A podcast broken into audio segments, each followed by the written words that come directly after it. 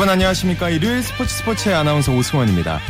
아, 프로야구 정규 시즌에서 1위 삼성을 끝까지 괴롭히면서 프로야구의 신흥 강자로 떠오른 NC 다이노스. 그러나 오늘 경기를 통해 가을 야구가 그렇게 쉽지가 않구나 하는 걸 다시 한번 깨닫게 되지 않았을까 하는 생각이 듭니다. 아, 플레이오프 1차전에서 두산이 NC에게 영봉승을 거뒀는데요. 김경문 감독은 완패를 인정하면서도 내일부터는 부담을 갖지 않고 기분 좋게 경기를 하겠다고 밝혔습니다. 야구뿐만 아니라 다른 일도 힘이 들어가면 잘 되던 것도 안 되고 더 꼬이게 되는 법이죠. 오늘 경기를 보면서 야구는 역시 인생의 축소판이다라는 말을 다시 한번 떠올리게 됐습니다. 자, 일요일에 함께하는 스포츠 스포츠 먼저 프로야구 소식부터 살펴보겠습니다. 오세는 윤세호 기자와 함께합니다. 안녕하세요. 네, 안녕하세요. 네, 1차전에서 두산이 NC를 꺾고 기선을 제압했어요. 네, 두산이 오늘 마산구장에서 열린 NC와의 플레이오프 1차전에서 7대 0 완승을 거뒀습니다. 네. 이로써 두산은 2승만 더하면 2년 만에 한국 시리즈에 진출하게 됩니다. 네, 오늘 마산구장에서 경기가 열렸는데 경기장 분위기 어땠나요? 네, 올해 포스트시즌 최초 매진을 기록할 만큼 뜨거웠습니다. 음. 포스트시즌 첫 홈경기 승리를 바라는 NC, NC 팬도 많았지만요. 서울에서 내려온 두산 팬들도 많았는데요. 아, 그동안 와일드카드 게임과 준 플레이오프 경기에선 군데군데 빈자리가 보였었는데 네. 오늘은 날씨도 화창했고 어, 축제 분위기가 가득한 가운데서 경기가 치러졌습니다. 네, 오늘 원정현 선수가 시굴에서 관심을 끌었죠.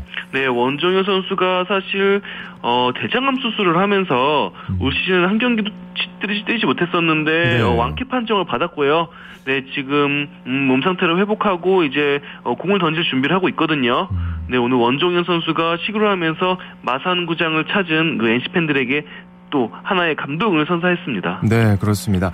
자, 두산의 선발 니퍼트 선수 완봉승을 거뒀는데 공이 정말 좋았던 것 같아요. 네, 오늘 니퍼트 선수의 투구는 가장 좋았을 때의 모습 그대로였습니다. 어느, 어느덧 니퍼트 선수가 한국 무대 5년차 베테랑 선수가 됐는데요. 어, 처음 한국에 왔던 2011 시즌에 강속구로 상대 타자들을 제압했던 모습을 오늘 재현했습니다. 네. 어, 9이닝 무실점으로 4년 만에 완봉승까지 기록했는데요. 어, 그러면서 니퍼트 선수가 MVP도 수상하고 포스트시즌 역대 20번째 완봉승의 주인공도 됐습니다. 네. 반면에 NC 선발인 해커 선수, 아, 오늘 징크스를 깨질 못했어요. 네, 해커 선수가 올 시즌 정규리그에서는 가장 좋은 모습을 보여준 투수였는데요. 네. 아, 그러나 지난해 포스트시즌에 이어서 올해 포스트시즌에서도 부진했습니다. 낮 경기에 좀 약한 면도 있었는데, 아, 그래서 그런지 해커 선수가 오늘 1회부터 실점을 허용했고요. 결국 4이닝 6피안타 4실점으로 허무하게 이날 선발 등판을 마쳤습니다. 네. 또 두산의 민병원 선수는 그동안 공격이 잘 안 됐는데 오늘 두산의 공격을 이끌었죠. 네, 오늘 두산, 두산 공격의 키는 민병헌 선수가 지고 있었는데요. 네. 그도 그럴 것이 준 플레이오프에서 두산이 3번 타순에서 유난히 침묵을 겪곤 했습니다. 음. 3번 타순에서 준 플레이오프 시리즈 타율이 15타수 무안타, 그러니까 타율이 그냥 0이었거든요. 네. 아, 그런데 오늘은 민병헌 선수가 3번 타자로 나와서 3회에 솔로포, 7회에 3런포를 터트리면서 맹활약을 펼쳤습니다. 네. 또 두산의 홍성흔 선수 역대 최초죠. 포스트 시즌 통산 100안타를 기록했어요. 네, 홍성흔 선수는 오늘 또 새로운 역사를 썼는데요. 어, 역대 최초로 포스트시즌 100안타를 달성했습니다. 그리고 그 100안타를 또 홈런으로 기록을 했거든요. 음. 4회에 해커 선수의 느린 커브를 홍성흔 선수가 홈런포로 연결했는데요. 아, 사실 오늘 민병헌 선수의 3번 타순 기용만큼이나 홍성은 선수의 6번 타순 기용도 큰 주목을 받았습니다. 음. 홍성은 선수가 정규 시즌에 부진했고 준 플레이오프에서도 강렬한 인상을 심어주지 못했거든요. 음. 하지만 김태형 감독은 홍성은 선수가 정규 시즌에서 NC전에는 강했던 만큼 아. 홍성은 선수를 믿겠다고 했는데 홍성은 선수가 김태형 감독의 믿음에 화답을 했습니다. 그렇군요. 반면에 정규 시즌에서 아주 막강한 공격력을 자랑하던 일명 NC의 나이테 100타점 트리오 오늘 침묵을 지켰죠. 네, 테임즈, 나성범, 이호준 네. 선수가 정말 정규 시즌에는 최강 클린업 트리오를 형성했었는데요. 그렇습니다. 아, 오늘은 단 하나의 타점도 기록하지 못했습니다. 안타도 테임즈 선수가 기록한 하나밖에 없었거든요. 음. 세 선수가 세 선수가 총합 8타수 1안타로 부진했는데요. NC 입장에서 내일 당장 이 세 선수들이 살아나야 공격에서 흐름을 좀 탈 것 같습니다. 네. 자, 이렇게 되면 두산이 5전 3선승제 플레이오프에서 유리한 고지를 점하게 됐는데 자, 역대 플레이오프 1차전 승리팀이 한국 시리즈에 진출할 확률 어느 정도인가요? 네, 아무래도 첫 번째 경기를 승리한 팀이 굉장히 유리한데요. 음. 지금까지 확률만 놓고 보면은 플레이오프 1차전서 승리한 팀이 한국 시리즈에 진출할 확률이 77%에 달합니다. 아, 두산은 2년 전에도 한국 시리즈에 진출했었는데 당시 LG와의 플레이오프 1차전을 이겼었거든요. 네. 그러면서 시리즈 전적 3승 1패로 한국 시리즈에 오른 바 있는데 아, 두산으로서는 그 좋았던 기억을 다시 되새길 수 있을 것 같습니다. 네, 귀중한 승리를 따낸 두산의 김태형 감독. 어, 원동력을 뭐라고 얘기했나요? 네, 먼저 니퍼트 선수의 호투를 꼽았는데요. 아무래도 이런 큰 경기에서는 1선발 에이스의 역할이 중요한데 음. 니퍼트 선수가 정규 시즌에는 부상으로 시즌을 제대로 치르지 못했지만 정말 중요한 포스트 시즌에서 기대 이상의 호투를 펼쳐준 것에 고마움을 전했습니다. 네. 그리고 민병헌 선수의 7회 3점 홈런을 쐐기포로 꼽았는데요. 어, 김태형 감독으로선 지금까지 포스트 시즌 경기 중에서는 오늘이 가장 마음이 편했던 경기라고 평가했습니다. 네, 그리고 저는 NC 김경문 감독의 얘기가 굉장히 궁금합니다. 뭐라고 했나요? 네, 사실 NC가 2위로 플레이오프 진출을 확, 일찍 확정 지었지만 열흘 이상의 공백기가 있었습니다. 음. 그동안 뭐 NC가 자체 청백전을 통해서 실전 감각을 끌어올리려고 했는데 아무래도 청백전은 좀 조심스럽게 경기를 펼치게 되고 목표 의식도 좀 없, 없을 수밖에 없거든요. 네. 아 그래서 그런지 김경문 감독이 경기 감각 문제를 우려했었습니다. 음. 그래서 그런지 또 어김없이 1차전에서 네, NC 타자들이 타선 침묵을 겪으면서 고전하고 말았습니다. 그렇군요. 자, 두산과 NC의 플레이오프 2차전도 내일 같은 장소에서 열리는데 어떤 점이 관전 포인트가 될까요? 음, 일단 내일 두산은 장원준 선수, NC는 스튜어트 선수를 선발 투수로 예고를 했는데요. 어, 당장 올 시즌 상대 전적만 보면 또 두산이 유리합니다. 장원준 선수가 올 시즌 NC를 상대로 1승 1패 평균 자책점 2.77로 활약했는데요. 네. 반면 스튜어트 선수는 올해 두산과 두 경기에 나와서 승리 없이 1패, 평균 자책점이 6.57에 달합니다. 어. 어, 양팀 선발 투수 중 누가 더 긴 이닝을 소화하고 적게 실점하는지가 정말 경기 초중반 싸움에서 굉장히 중요할 수밖에 없거든요. 네. 특히 두산은 오늘 니퍼트 선수가 완봉승을 하면서 불펜진을 하나도 소모하지 않았습니다. 그렇기 때문에 NC 입장에서 장원준 선수를 반드시 공략해야만 합니다. 그 얘기만 들어서는 두산이 굉장히 유리할 것 같은데 어쨌든 스튜어트 선수도 한국 무대에 잘 적응을 했거든요. 상승세 계속될 수 있을까요? 네, NC로서 희망을 가질 수 있는 것도 이 부분인데요. 네. 비록 스튜어트 선수가 두산전에서 고전했으나 스튜어트 선수는 8월 중순부터 완전히 한국 무대에서 적응한 모습을 보여주면서 정말 뛰어난 투수로 다시 살아났습니다. 음. 어, 후반기 6연승을 달리면서 맹활약했는데요. 어, 게다가 스튜어트 선수가 올해 마산구장에서 평균 자책점이 2.11로 굉장히 좋습니다. NC가 반격하기 위해서는 스튜어트 선수가 반드시 빼어난 피칭을 보여줘야 될 것으로 보입니다. 네, 우리 윤세호 기자께서 전망할 때 내일 가장 주목되는 선수 어떤 선수를 꼽을 수 있을까요? 어, 아무래도 뭐 두 선발 투수 외에도 타자를 좀 꼽고 싶은데요. 네. 두산에선 다시 한번 민병헌 선수가 잘해줘야 될 것 같고요. NC에선 이호준 선수를 꼽고 싶습니다. 음. 뭐 민병헌 선수가 오늘처럼 활약하면은 두산 타선은 유기적으로 정말 활발하게 돌아갈 것 같고요. 어, NC는 베테랑인 이호준 선수가 살아나야 팀 전체가 활력을 보일 것 같거든요. 네. 이호준 선수가 분위기 메이커인 만큼 이호준 선수가 음, 최고참으로서 어, 빼어난 활약을 해준다면 후배들도 힘을 내서 어, 흐름을 탈 것 같습니다. 네, 알겠습니다. 오늘 예 여기까지 듣겠습니다. 고맙습니다. 네, 고맙습니다. 네, 지금까지 프로야구 소식 오산의 윤세호 기자와 함께했습니다. 자, 이어서 국내외 축구 소식 살펴보겠습니다. 오늘 중앙일보의 박민 기자와 함께합니다. 안녕하세요. 네, 안녕하세요. 네, 칠레에서 아주 기분 좋은 소식이 날아왔는데 17세 이하 월드컵에서 무려 브라질을 꺾었습니다. 우리 태극 전사들이요. 네, 맞습니다. 우리나라 17세 이하 축구대표팀이 오늘 칠레에서 열린 어, 국제축구연맹 17세 이하 월드컵 조별리그 비조 1차전에서 어, 브라질을 1대0으로 꺾었는데요. 네. 우리나라는 승점 3점을 획득하면서 오늘 1대1로 비긴 같은 조 잉글랜드와 기니를 제치고 어, 비조 선두로 대회를 기분 좋게 출발했습니다. 네, 축구에서 브라질은 뭐 영원한 우승 후보다 이렇게 불리는데 이변이네요, 굉장히. 네, 맞습니다. 그 네. 브라질 성인 대표팀은 월드컵 최다 5회 우승국이고요. 네. 브라질 청소년 대표팀 역시 이번 대회를 세 차례나 제패할 만큼 어, 브라질 축구는 그 언제나 우승 후보로 꼽히는데요. 우리나라가 그 피파 주간 대회에서 20세 이하 대표팀과 올림픽 대표팀을 통틀어서 그 처음으로 브라질을 꺾는 그 파란을 일으켰습니다. 그렇군요. 오늘 아주 잘 싸웠죠? 네, 우리나라는 그 볼 점유율에서는 37대 63으로 뒤졌는데요. 음. 뭐 수비를 탄탄히 하고 역습하는 실리 축구를 펼쳤고 유효 슈팅은 5대1로 앞설 만큼 그 좋은 경기를 했습니다. 그 우리나라는 후반 34분에 그 역습 상황에서 김진야 선수가 오른쪽 측면에서 두 명을 지쳤고요. 이상원 선수의 패스를 받은 장대원 선수가 그 문전에서 왼발 땅볼 슛으로 결승골을 뽑아냈습니다. 네. 자, 17세 이하 대표팀에는 스페인 바르셀로나 유소년 팀에서 뛰고 있는 이승우 선수가 있잖아요. 그동안 네. 대표팀이 이승우의 원맨 팀이다. 뭐 이런 지적도 있었는데 오늘 어땠나요?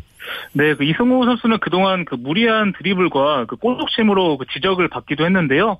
오늘은 그 최전방 공격수로 나서서 그 상대 수비수를 끌고 내려와서 공간과 찬스를 만들어줬고요. 네. 뭐 수비에서도 적극적으로 가담하면서 명품 조연으로 빛났습니다. 그 이승우 선수는 경기 후에 그팀 전체가 90분을 열심히 버텨서 승리했다고 소감을 밝혔고요. 뭐 음. 그러면서도 그 특유의 그 자신감은 여전했는데 그 SNS에 그 상대는 상관없지 우리는 다 이기지라는 글을 남기도 했습니다. 네. 원래 포가 따로 없는데요. 자, 17세 이하 대표팀 사령탑이 최진철 감독입니다. 2002년 월드컵 당시 4강 신화의 주인공이었는데 오늘 아주 좋은 작전을 보여줬어요. 네, 맞습니다. 그 최진철 감독은 선수 시절에 2002 월드컵에서 홍명보, 김태형과 함께 철벽 수비를 펼치면서 4강 신화를 썼고요. 네. 지도자로 변신해서는 17세 이하 대표팀을 맡았는데요. 그 사실 지난달 수원 컨티넨탈컵에서 2무 1패에 그치면서 그 많은 비난을 받았었는데 그렇죠. 최진철 감독이 어린 선수들에게 그 팀보다 위대한 선수는 없다는 것을 강조하면서 브라질이라는 대어를 낚았습니다. 네. 어, 슈틸리케 대표팀 감독이 최진철호에 축하 메시지를 보냈다면서요?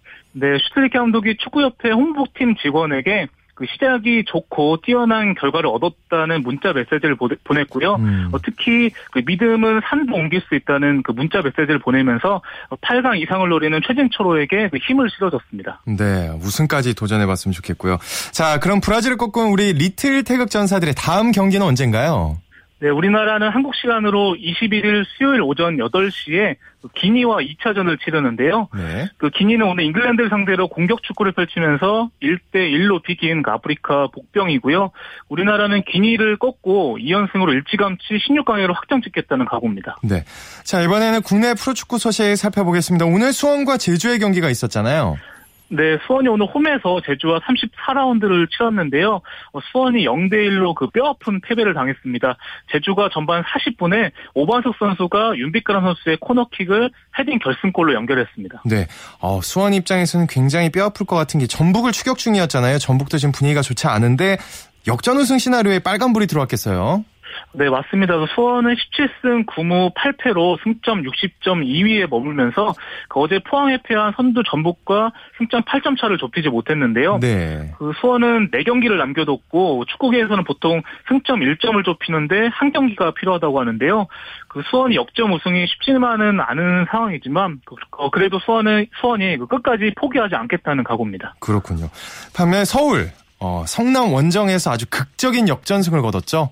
네, 오늘 팬들이 그 서울 국장이 다시 펼쳐졌다는 얘기를 하고 있는데요. 네. 그 서울이 그 오늘 성남 원정에서 전반 1분 만에 선제 실점했는데 후반 41분에 고요한 선수가 동점골을 터뜨렸고요.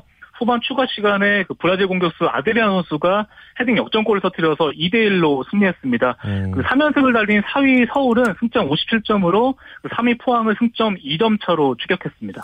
어, 아드리아노 선수가 골을 넣었다는 소식. 그러면 득점한 경쟁이 아주 불이 붙겠네요. 네, 그 아드리안 선수가 오늘 시즌 15골을 터뜨렸는데요. 네. 울산 김신욱 선수와 15골로 동률이지만 출전 시간을 따져서 득점 선두로 올라섰습니다. 그 음. 2010년에 인천 소속 유병수 선수가 득점왕에 오른 뒤에 어, 득점왕은 대한 산토스 등 외국인 선수들의 몫이었는데요. 5년 그 만에 토종 득점왕이 나올지 아니면 외국인 선수가 득점왕을 이어갈지 그 팬들의 관심이 모아지고 있습니다. 네. 어, 또 최하, 최하위죠 대전 오랜만에 승리를 거뒀죠? 네, 하위 스플릿에서는 최하위 대전이 오늘 전남을 1대 0으로 꺾었는데요. 대전의 김태봉 선수가 전반 37분 만에 결승골을 터뜨렸고요. 대전은 시즌 그 3승 7무 24패를 기록했습니다. 자, 이번에는 유럽 축구 소식 살펴보겠습니다. 우리 부상당한 손흥민 선수 복귀 시점이 언제가 될까요? 네, 잉글랜드 프리미어리그 토트넘 공격수 손흥민이 리버풀과 홈 9라운드에 결정했고요. 어, 팀은 0대 0으로 비겼는데요. 그 손흥민은 지난달 26일에 맨체스터 시티와 경기 후에 그 왼발 독저 근만염 진단을 받아서 경기에 나서지 못하고 있는데요. 네. 어, 영국 언론들은 손흥민이 늦으면 다음 달 중순경에야 복귀할 수 있다고 전망하고 있는데 음. 상황을 조금 더 지켜봐야 될 것 같습니다. 네, 또 잉글랜드 크리스탈 팰리스에서 뛰고 있는 우리 이청용 선수 또 결장했죠. 네, 그 이청용 선수가 오늘 웨스트햄과 9라운드 출전 명단에서 제외됐는데요. 그 이청용 선수는 지난달 29일에 훈련 중에 그 발목 부상을 당해서 재활에 매진했는데요.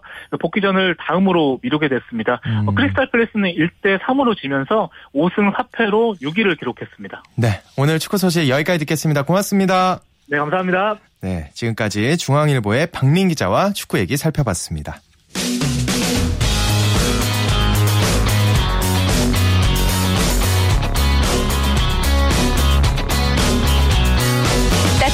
비판이 있습니다. 냉철한 분석이 있습니다. 스포츠 스포츠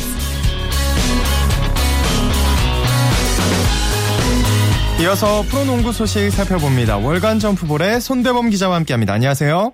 네, 안녕하세요. 네, 잠실에서 열린 모비스와 삼성의 경기 결과 전해주시죠.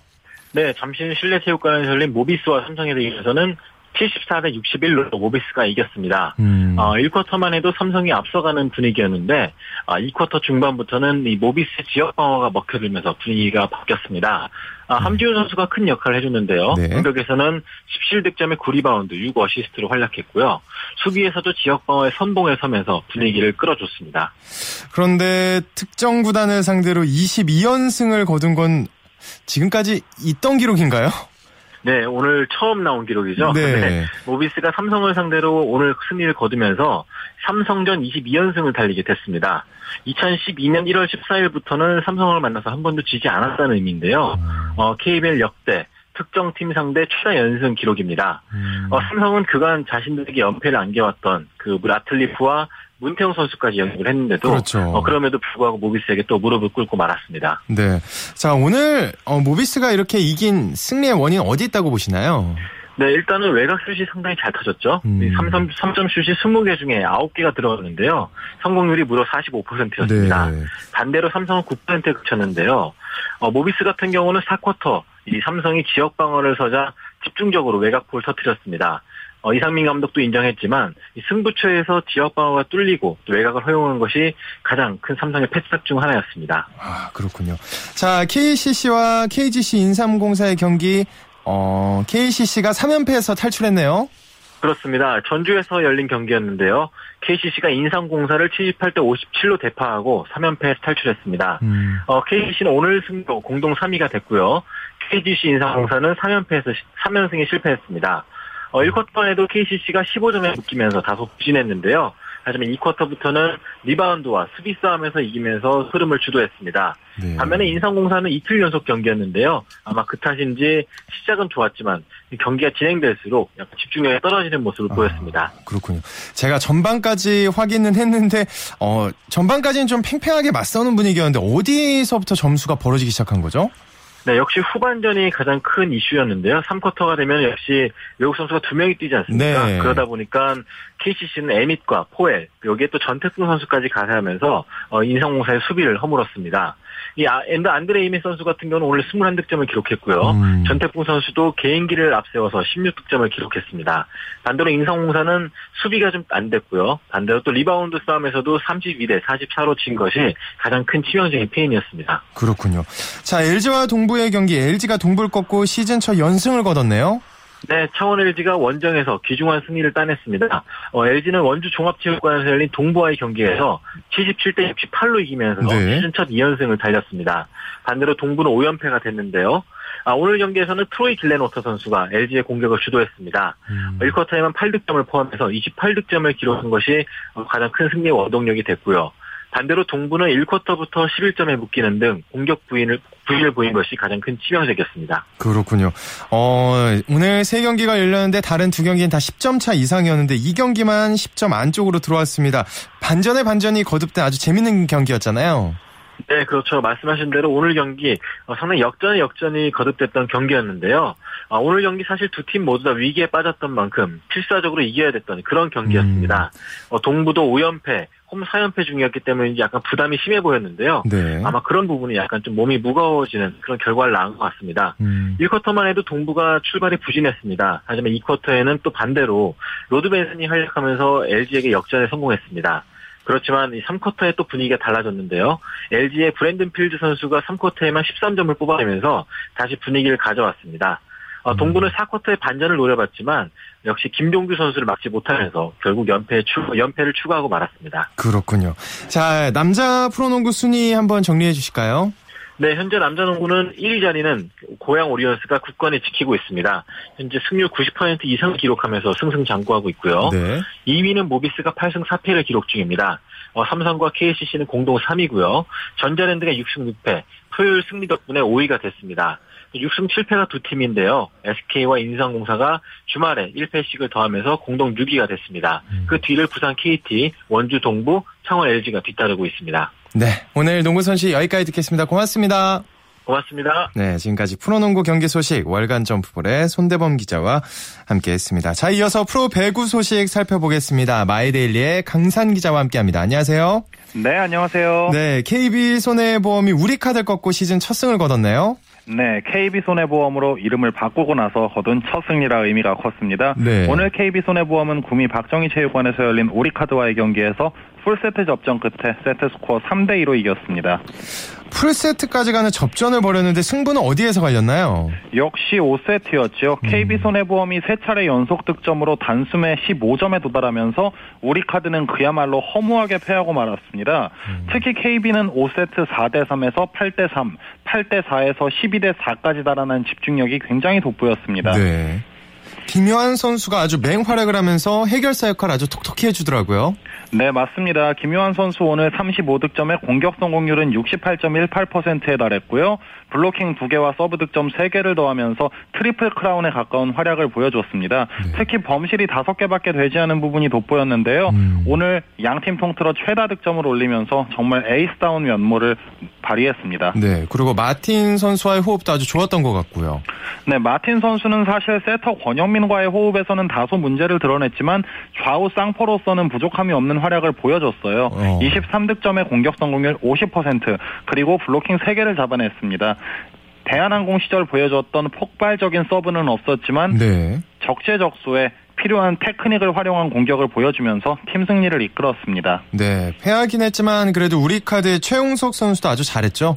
네, 우리 카드는 오늘 최홍석 선수가 팀 내 최다인 24득점, 공격 성공률 40.47%를 기록했고요. 블로킹을 6개나 잡아낸 점이 돋보였습니다. 음. 뭐 팀 패배로 조금 빛이 바래긴 했지만 올 시즌 우리 카드의 토종 에이스로서 활약할 수 있다는 자신감을 심어준 그런 경기였습니다. 그렇군요. 자, 강성형 감독이 플레이오프 진출에 대한 강한 의지를 보였다면서요? 네, 오늘 강성형 감독은 경기 후에 매 라운드당 3승 이상을 하는 것이 목표고 음. 6라운드를 마치면 18승 정도라는 얘기를 했는데요. 올해는 올 시즌에는 정규리그 4위까지 준 플레이오프에 나갈 수 있기 때문에 중간 이상 반타작 이상을 하면서 4위로 준 플레이오프 진출을 노리겠다는 뜻으로 해석할 수가 있습니다. 네. 우리 카드 KB손해보험이 단기전에서는 또 데이터를 무시하는 그런 경기를 할 수도 있기 때문에 음. 어떤 결과가 나올진 지켜봐야겠죠. 네. 자, 내일도 남녀 배구 각각 한 경기씩 열리죠. 관전 포인트 짚어주시죠. 네, 내일은 김천실내체육관에서 여자부 도로공사와 현대건설이 맞대결합니다. 도로공사의 올 시즌 첫 경기이자 김천 홈개막전이라는 점에 관심이 모입니다. 지난 시즌까지 도로공사는 성남이 연고지였는데요. 올해부터 김천 시대를 열게 됐어요. 네. 첫 경기에서 홈팬들에게 어떤 인상을 남길지 주목되고요. 또 외국인 선수 시크라의 활약도 주목이 됩니다. 남자부는 OK저축은행과 한국전력이 만났는데요. 지난해 플레이오프에서 정말 치열한 접전을 네. 벌였던 두 팀입니다.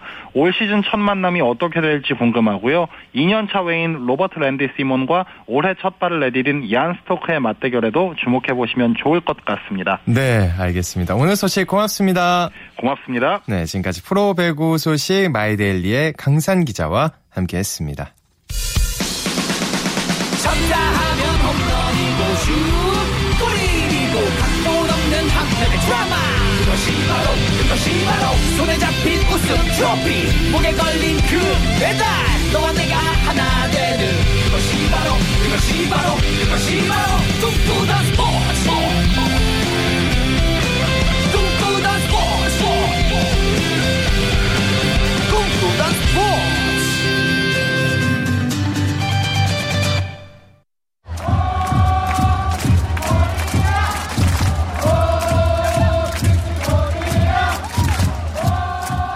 야, 이거 그때 감동이 좀 새록 새록 살아나는 것 같은데 아까 최진철 감독 얘기도 있었고요. 스포츠를 만드는 사람들 시간입니다. 우리 오늘도 역시 이혜리 리포터 자리해 주셨는데 오늘 확실히 축구에 관련된 분인 거 알겠습니다. 네, 한국 축구 국가대표팀을 응원하는 서포터즈 바로 붉은 악마인데요. 네. 이 경기장에 가보면 경기 내내 큰 깃발을 이리저리 흔드는 분들을 봤을 겁니다. 네, 봤어요. 네, 이분들을 깃돌이라고 하더라고요. 이름 참 귀엽죠. 네. 네, 저는 그 중에 한 분을 만나고 왔는데요. 무려 15년 동안 깃돌이로 활동하고 있는 붉은 악마 서울지부 부지부장 조호태 씨입니다. 만나보시죠. 중계나 아니면 경기장에서 보신 분들은 아시겠지만 이제 N석 그 골대 뒤에서 응원곡이 나오거나 아니면 상대방이 저희 쪽으로 이제 공격을 해오거나 이제 그럴 때 저희가 3에서 4m 되는 이제 깃발이 있거든요. 이제 그거를 돌리는 일들을 하고 있습니다. 일단은 뭐 아리랑이나 오필승이나 뭐 그런 이제 리듬이 들어가 있는 약간 좀 빠른 테포의 응원곡이 나오면 그때 이제 뭐 전주, 후렴구 이제 뭐 그런 식으로 해서 어느 때 돌려야겠다 이제 뭐 그런 리듬감 거기에 따라서 조금씩 돌리는 그 차이가 있는 거죠. 야, 15년. 네. 달인입니다. 어, 근데 확실히 좀 달인 같은 게그 네. 깃발 돌리는 거 보면 멀리서 아주 굉장히 잘 보이더라고요. 네. 이렇게 팔자 모양으로 이렇게 돌리는 것 같은데 맞아요. 이유가 있나요? 네, 그게 이유가 있더라고요. 그래요? 이 깃발을 돌리다 보면 서로 엉키거나 뭐 깃발이 깃대에 말릴 수가 있어요. 음. 그래서 그걸 막기 위해서 크게 팔자로 이렇게 돌리는 거라고 합니다. 그리고 깃발을 크게 돌리면 멀리서 봤을 때도 웅장하게 보이는 그렇지. 효과가 예. 있다고 하더라고요. 이외에도 이렇게 좌우로도 돌리는데요. 그 이유는 상대 팀이 공격할 때 야. 시야를 좀 방해하고 혼란을 주기 위해서 좌우로 흔든다고 합니다. 그렇군요.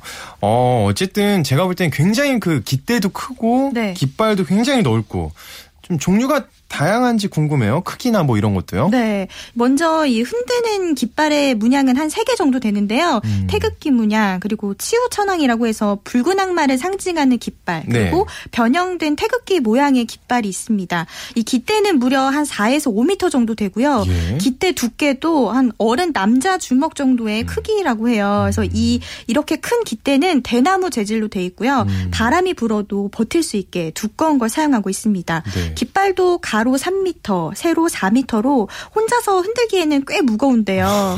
이 깃대와 깃발 무게를 합치면 한 7에서 8kg 정도 이야. 된다고 합니다. 네. 이렇게 좀 무거운 깃발을 경기 내내 흔들다 보니까요. 손에 굳은 살도 생겼다고 하는데요. 조호태 깃돌이 얘기로 들어보시죠. 굳은 살은 물론이고요. 약간 좀 대나무 재질로 돼 있는 깃대들이 있다 보니까 이제 그게 까져서 이제 막 박히는 경우도 있고 돌리다 보면 물집 같은 게 터져서 이제 피도 나는 경우도 있고 그래갖고 깃돌이를 한다 그러면은 반창고랑 목장갑 그런 걸 다 준비해 오긴 해 오시는데 아무래도 장갑을 끼게 되면 이렇게 돌릴 때 약간 조금 걸린다고 해야 되나요? 뭐 그런 불편함이 있어서 이제 대부분은 맨손으로 많이 하시고 경기 끝나고 보면 이제 손이 빨갛게 돼 있죠. 가장 힘들 때가 아무래도 우천 씨가 제일 힘들죠. 왜냐면은 응원가가 시작하게 되면은 보통 못해도 한 3분은 가거든요. 3분 동안 쉬지 않고 계속 팔자로 크게 돌려야 되니까 무게도 그 자체 무게도 무겁고 그리고 빗물까지 먹으면은 정말 무겁거든요. 좋아서 하니까 이제 축구 사랑하는 그런 데서 다 힘이 나오지 않을까 생각이 들거든요. 야, 정말 그런 것 같습니다. 자, 그럼 깃발들은 어떻게 관리하고 있는 건가요? 네, 이 깃대와 깃발을 좀 자세히 보면요. 서로 붙어 있어요. 음. 떨어지지 않게 끈으로만 묶여 있는 게 아니라 테이프로 이렇게 칭칭 감아서 붙여 놨거든요. 네. 그리고 또 관리는 경기장 안에 창고에 대형 태극기와 함께 말아서 보관하는데요. 비가 와서 좀 깃발이 젖었을 때는 음.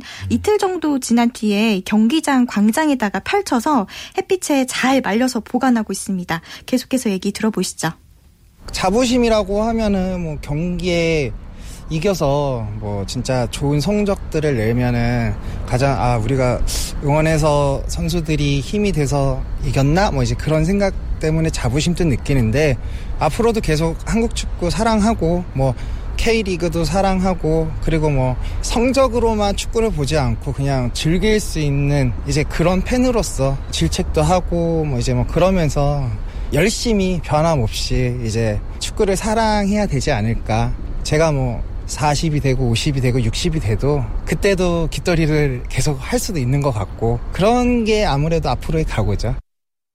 네, 이 조호태 깃돌이는 해지고 좀 찢어진 깃발을 보면 괜히 마음이 아프다고 합니다. 음. 이 깃발에 깃돌이의 열정과 땀 그리고 노력이 포함되기 때문에 더 소중하지 않을까 싶은데요. 앞으로도 깃발 따라 우리 깃돌이들의 열정도 함께 펄럭이길 바랍니다. 네, 오늘도 역시 이혜리 리포터 고생 많으셨습니다. 네, 고맙습니다.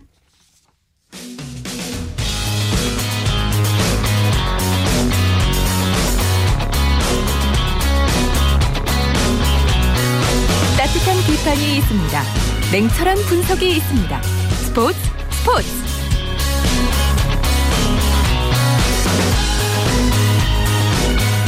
한 주간 이슈가 됐던 스포츠계 소식을 취재 기자를 통해 정리해보는 주간 취재 수첩 시간입니다. 메이저리그 강정호 후폭풍이 국내 프로야구계를 강타하고 있습니다. 넥센의 박병호 선수 외에 롯데의 손아섭 선수가 메이저리그 진출을 선언한 가운데 같은 팀 황재균 선수도 메이저리그 진출 의사를 밝혀 구단과 한국야구위원회를 고민에 빠뜨렸습니다. 야구 규약 적용에 문제가 생긴 건데요. 그 이유와 함께 국내 선수의 메이저리그 진출에 대한 전망과 분석을 들어보는 시간 마련했습니다.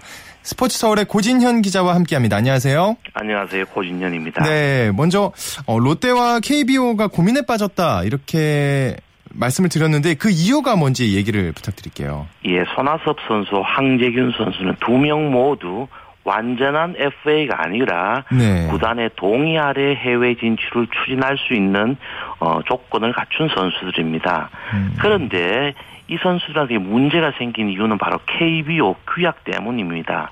KBO 규약에는 외국 프로구단에 양도할 수 있는 선수는 1년에 한 명으로 한다고 명시되어 있습니다. 따라서 둘 중 한 명은 어, 외국 어, 무대로 진출할 수 없게 된 것이죠. 아, 굉장히 난처한 상황에 처했겠는데요. 근데 어, 왜 이런 규정이 만들어진 걸까요? 예, 먼저 이런 규정이 만들어진 좀 시대적 상황을 좀 살펴볼 필요가 있을 것 같습니다. 네. 이 조약은 1999년에 만들어졌거든요. 바로 이제 국내 선수들의 해외 진출 붐이 잃었을 때 이런 조항이 만들어졌습니다. 바로 음. 무분별한 선수 유출을 막고 국내 리그를 보호하기 위한 취지에서 만들어졌는데요. KBO 측에서도 바로 어, 이 조항이 만드는 최초의 취지를 생각해야 한다면서 음. 또 이런 문제가 단순하게 한국의 문제만이 아니라 한미 야구 규약에 명시되어 있는 만큼 국제적인 신뢰 등 여러 문제들도 함께 고려해야 된다고 KBO 측은 어, 얘기하고 있습니다. 그래요. 자, 어, 포스팅 시스템과 FA로 이적한다는 것의 차이를 좀 더 명확하게 얘기해 주셨으면 좋겠어요. 예. 포스팅 시스템은 비공개 입찰 방식이라는 말입니다. 네. 아, 이는 선수에 대한 소유권이 구단에 있을 때 그리고 이제 메이저리그 전 구단을 상대로 그 선수에 대한 입찰을 받는 방식입니다. 어, FA는 글자 그대로 구단의 소유권이 없는 상태거든요. 음. 프리 에이전트라는 어, 어, 명칭은 네. 따라서 포스팅이 필요가 없습니다. 그렇죠. 지금 손아섭과 황재균의 경우에는 완전한 FA가 아니라 해외 이적 자격을 갖춘 상태거든요. 음. 결국 그 선수에 대한 소유권은 구단에서 갖고 있기 때문에 포스팅 시스템을 통해서 어, 이적료가 발생한 어, 발생한 이적금을 구단에 다시 주는 과정이 필요합니다. 음. 어, 포스팅 시스템은 소속 구단의 이적료를 안겨주는 반면 선수가 원하는 구단에 자유롭게 갈 수 없다는 그 단점이 있습니다. 네. 강정호 선수도 포스팅 시스템을 통해 이적을 한 거고 결국 구단에 어떻게 보면 금전적으로는 좀 이득을 준 면이 없지 않아 있는데 어쨌든 롯데로서는 딜레마에 빠졌을 것 같아요. 결국 그러면 KBO로 공이 넘어가는 건가요? 그렇습니다. 일단은 국내 프로야구 질서 유지를 위한 문제인 만큼 신중하게 결정해야 될 거지요.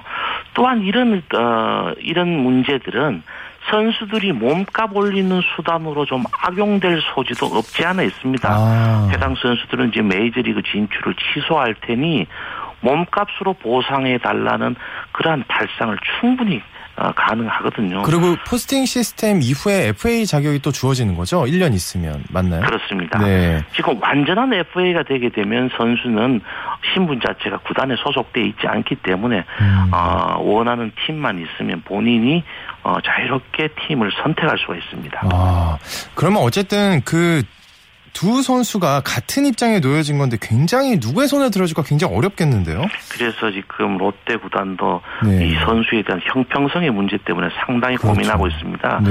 KBO 측에서는 내심 구단에서 알아서 즉 롯데 구단이 알아서 좀 교통 정리를 해줬으면 하는 아. 바람이 간절한 것 같아요. 그러니까 내부적으로 그냥 해결을 해줬으면 하는 그렇습니다. 예, 아 굉장히 어려울 것 같은데 자 국내 선수들 일단 성공을 한 선수들이 있습니다. 강정호 선수도 성공을 했고 물론 이제 또 포스팅 시스템으로 어, 포스팅 시스템을 로 진출하지 못한 선수도 분명히 있습니다. 작년에 뭐 윤석민 네. 선수나 김광현 선수 실패하고 돌아왔다고 볼 수도 있는데 자 그럼 국내 선수들의 앞으로 메이저리그 진출 전망 어떻게 보시나요? 일단은 지금 세 명이 지금 가장 우세하다고 봐야 되겠죠. 뭐 박병호 선수, 손아섭 선수, 뭐 김현수 선수 이 세 명의 타자가 지금 가장 근접하다고 보고요. 네. 강정호의 아마 반사이익은 박병호 선수가 누릴 것 같습니다. 음. 2년 연속 50 홈런을 이제 터트린 그 슬러거의 어, 면모를 어, 메이저리그에서 충분히 지금 인정하고 있는 상황이고 네. 손아섭 선수는 우리가 6년 연속 타율을 3할을 기록했고 통산 현역 선수 중에 통산 타율 1위를 기록했지만 여전히 지금 정교함보다는 미국에서 원하는 외야수는 슬러거들을 좀 선호하고 있거든요. 네. 어, 따라서 그런 점에서 그런 점에서는 조금 어, 처진다고 보고 지금 우리 김현수 선수는 음. 8시즌 연속 지금 120경기를 출장하고 통산 타율도 3할 1푼 8리 음. 그리고 한 시즌에 20홈런을 터뜨릴 수 있는 어, 파워도 갖췄습니다. 그리고 음. 이 선수는 아시다시피 어, 완전한 FA이기 때문에 어. 포스팅 비용이 없다는 그런 장점이 있기 때문에 음. 메이저리그에서도 예의주시하고 있는 것 같습니다. 네, 어 저는 좀 개인적으로 궁금한 게 손아섭 선수가 네. 메이저리그에 만약에 진출한다면 어떤 장점으로 어필할 수가 있을까요? 첫 번째는 손아섭 선수는 큰 돈을 투자하지 않고 전력 보강을 할 수 있는 카드일 수가 있습니다. 네. 그리고 지금 손아섭 선수를 어 지금 어, 미 메이저리그 진출을 추진하고 있는 음. 어, 베버리 힐즈 스포츠 카운슬이 사실은 그 유명한 선수들을 데리고 있는 네. 아주 유수의 에이전트 회사입니다. 어, 떤 선수들을 데리고 있죠? 어, 지금 뭐 린 어, 린스컴이라는 샌프란시스코에 네, 있는 네. 선수, 디 고든 마이애미 선수, 그리고 샌프란시스코의 헌터 펜스 등 오. 수많은 메이저리그의 고객을 보유하고 있는 팀이거든요. 네. 그렇기 때문에 아주 그 협상 능력이 뛰어난 회사를 어, 끼면서 메이저리그 진출을 시도하고 있다는 게 상당히 큰 장점입니다. 음, 그렇군요. 자, 어쨌든 시간이 지나면 좀 모든 게 윤곽이 드러날 거고 또 우리가 결과를 보게 되지 않을까. 우리는 단지 좀 즐겁게 기다려야 되지 않을까 하는 생각이 듭니다. 오늘 얘기 고맙습니다. 고맙습니다. 네, 지금까지 고진현의 취재수첩 스포츠 서울의 고진현 기자와 함께 했습니다. 스포츠 단신 전해드립니다. 한국 남자 사격의 간판 진종호 선수가 전국체육대회 공기권총에서 5년 연속 우승을 달성했습니다. 네, 진종호 선수는 대구 종합사격장에서 열린 공기권총 결선에서 김기현 선수를 제치고 우승을 차지했습니다. 자, 저희가 오늘 준비한 소식 여기까지입니다. 내일은 9시 30분부터 스포츠 스포츠 들으실 수 있고요. 이광용 아나운서가 재밌는 스포츠 이야기 준비해 찾아옵니다. 전 지금까지 아나운서 오승원이었습니다. 스포츠 스포츠.